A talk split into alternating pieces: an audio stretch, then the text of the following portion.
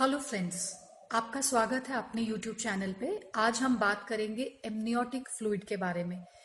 Amniotic fluid वो तरल पदार्थ होता है जो प्रेगनेंसी में बच्चेदानी के अंदर में बच्चेदा बच्चे की थैली जिसे हम बोलते हैं एमनियोटिक सैक उसमें रहता है और इसके अंदर में फिर बच्चा फ्लोट करता है। अगर हम इसे साधारण भाषा में समझने की कोशिश करें तो बच्चेदानी है। बच्चेदानी के अंदर एक गुब्बारा है। उस गुब्बारे को हमने पानी से भरा हुआ है और उस भरे हुए गुब्बारे के अंदर में अब बच्चा रह रहा है। तो इस फ्लूइड का आखिर क्या काम रहता है? जैसे कि हम जानते हैं कि प्रेगनेंसी जैसे जैसे एडवांस होती है, बच्चेदानी बढ़ती है और इसके साथ साथ में बच्चा भी बढ़ता है। तो ये जो एमनियोटिक फ्लूइड होता है, ये कुशन के जैसे काम करता है। ये बाहरी कंप्रेशन यानी कि बाहरी प्रेशर से बच्चे को बचा करके रखता है और एक स्पेस प्रोवाइड करता है जिसमें बच्चा फ्रीली ग्रो कर सके बिना किसी प्रेशर के और साथ ही साथ में उसे एक ऐसी जगह मिल सके जिसके अंदर में वो मूवमेंट भी कर सकता है। आपने देखा ही होगा कि अगर हम गुब्बारे को पानी से भर लेते हैं और उसके अंदर में अगर हम कोई भी चीज़ डालते हैं तो अगर आप गुब्बारे को एक तरफ़ से प्रेशर देते हैं तो वो चीज़ जो है अंदर के पानी की मूवमेंट की वजह से दूसरी तरफ़ आ जाती है। दूसरे तरफ़ से अगर प्रेशर पड़ता है तो वो चीज़ मूव होकर के ऑपोजिट डायरेक्शन में आ सकती है। अगर हम ये चाहें कि भरे हुए पानी के गुब्बारे के अंदर की जो चीज़ है, हम उसे कंप्रेस कर सके, उसे निचोड़ सके तो वो पॉसिबल नहीं होता है, क्योंकि अंदर पानी का प्रेशर जो है, उसे कुशल इफ़ेक्ट दे करके रखता है, उसे बचाव करके रखता है। और अगर हम बहुत ज़्यादा कोशिश करते हैं उस चीज़ को पिचकाने की तो गुब्बारा फूट जाता है। तो कुछ इसी तरीके का काम एमनियोटिक फ्लूइड अंदर में करता है। वो बच्चे को प्रोटेक्शन देता है अंदर के टेम्परेचर को, जो कि हमें 37 डिग्री का मेंटेन करके रखना रहता है। उसे मेंटेन करके रखता है ताकि बाहरी टेम्परेचर चेंज की वजह से या मदर के बॉडी टेम्परेचर चेंज की वजह से तुरंत के तुरंत अंदर का टेम्परेचर चेंज नहीं हो, जो कि बच्चे के लिए बहुत नुकसानदायक होता है। एक प्रोटेक्टिव एनवायरनमेंट दे, देता है जिसमें बच्चा आराम से ग्रो कर सकता है और मूव कर सकता है।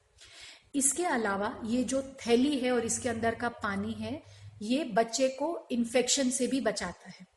जैसे कि हम जानते हैं कि बच्चेदानी का मुँह जो है वो खुला हुआ रहता है और वजाइना जो है वहाँ पे भी कुछ बैक्टीरियाज रहते हैं। नॉर्मली अंदर आना जाना ये ऑर्गेनिजम्स कर सकते हैं और वजाइना में भी अगर किसी तरीके का इन्फेक्शन होता है तो वह आराम से बच्चेदानी के अंदर में जा सकता है।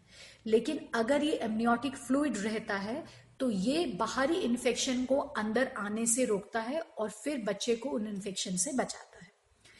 कभी कभी एमनियोटिक फ्लूइड नॉर्मल से कम हो जाता है अगर ये कम होता है तो हम इसे बोलते हैं ओलिगोहाइड्रेमियोस और कभी कभी ये नॉर्मल से ज़्यादा हो जाता है तो हम इसे बोलते हैं पॉलीहाइड्रेमियोस तो आखिर कैसे पता चलता है कि जो फ्लूइड है ये नॉर्मल है, कम है या ज़्यादा है?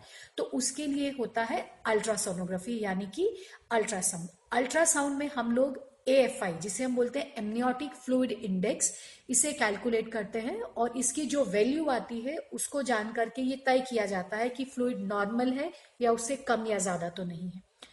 अगर ए एफ़ आई आठ से अट्ठारह और कुछ लोग पाँच से पंद्रह का भी मेजरमेंट्स को आ, मानते हैं अगर इतना है तो उसे हम बोलते हैं नॉर्मल अगर वो आठ से कम है तो उसे हम बोलते हैं कि ये पानी कम हो रहा है, अगर वो अट्ठारह से ज़्यादा है तो उसे हम बोल रहे हैं कि पानी ज़्यादा हो रहा है। ये फ्लूड जो है, आखिर बनता कहाँ से कहाँ से आता है? अगर हम मोटा मोटा इसे समझना चाहें तो 75 परसेंट यानी कि टू थर्ड कॉन्ट्रीब्यूशन इस फ्लूड में जो है, वो बच्चे का होता है, और वन थर्ड यानी कि 25 परसेंट कॉन्ट्रीब्यूशन इसमें जो है, वो मदर का होता है। बच्चे का जो यूरिन है, जो पेशाब है वो किडनीज के थ्रू और जैसे उसके ब्लड को फ़िल्टर करता है और बाहर निकलता है तो वो कहाँ जाएगा? तो ज़्यादातर जो वॉल्यूम है एमनियोटिक फ्लूड में, ये बच्चे के यूरिन का ही होता है। इसके अलावा जो बच्चे की स्किन होती है, वहाँ से भी कुछ फ्लूड जो है बाहर, जैसे हमारी बॉडी से स्वेटिंग होती है, ऐसे ही बच्चे की स्किन से भी कुछ फ्लूइड बाहर निकलता है, जिसे हम आम भाषा में समझना चाहे तो शायद पसीना पसीना भी आप बोल सकते हैं, वो भी इसे कंट्रीब्यूट करता है। और इसके अलावा बच्चा यही फ्लूइड जो है सोलो यानी कि निगलता है, और फिर यूरिन बन करके यही फ्लूइड भी बाहर आता है।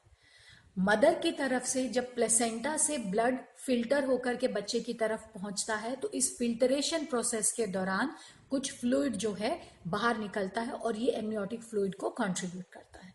तो अगर कुछ भी प्रॉब्लम बच्चे या माँ की तरफ़ में आ रही है तो इस सिस्टम के गड़बड़ाने की वजह से हो सकता है कि पानी नॉर्मल से कम या ज़्यादा हो जाए। तो इसके लिए हमें फिर टेस्ट करने पड़ते हैं जानने के लिए और इसके अकॉर्डिंगली एक्शन लेना पड़ता है।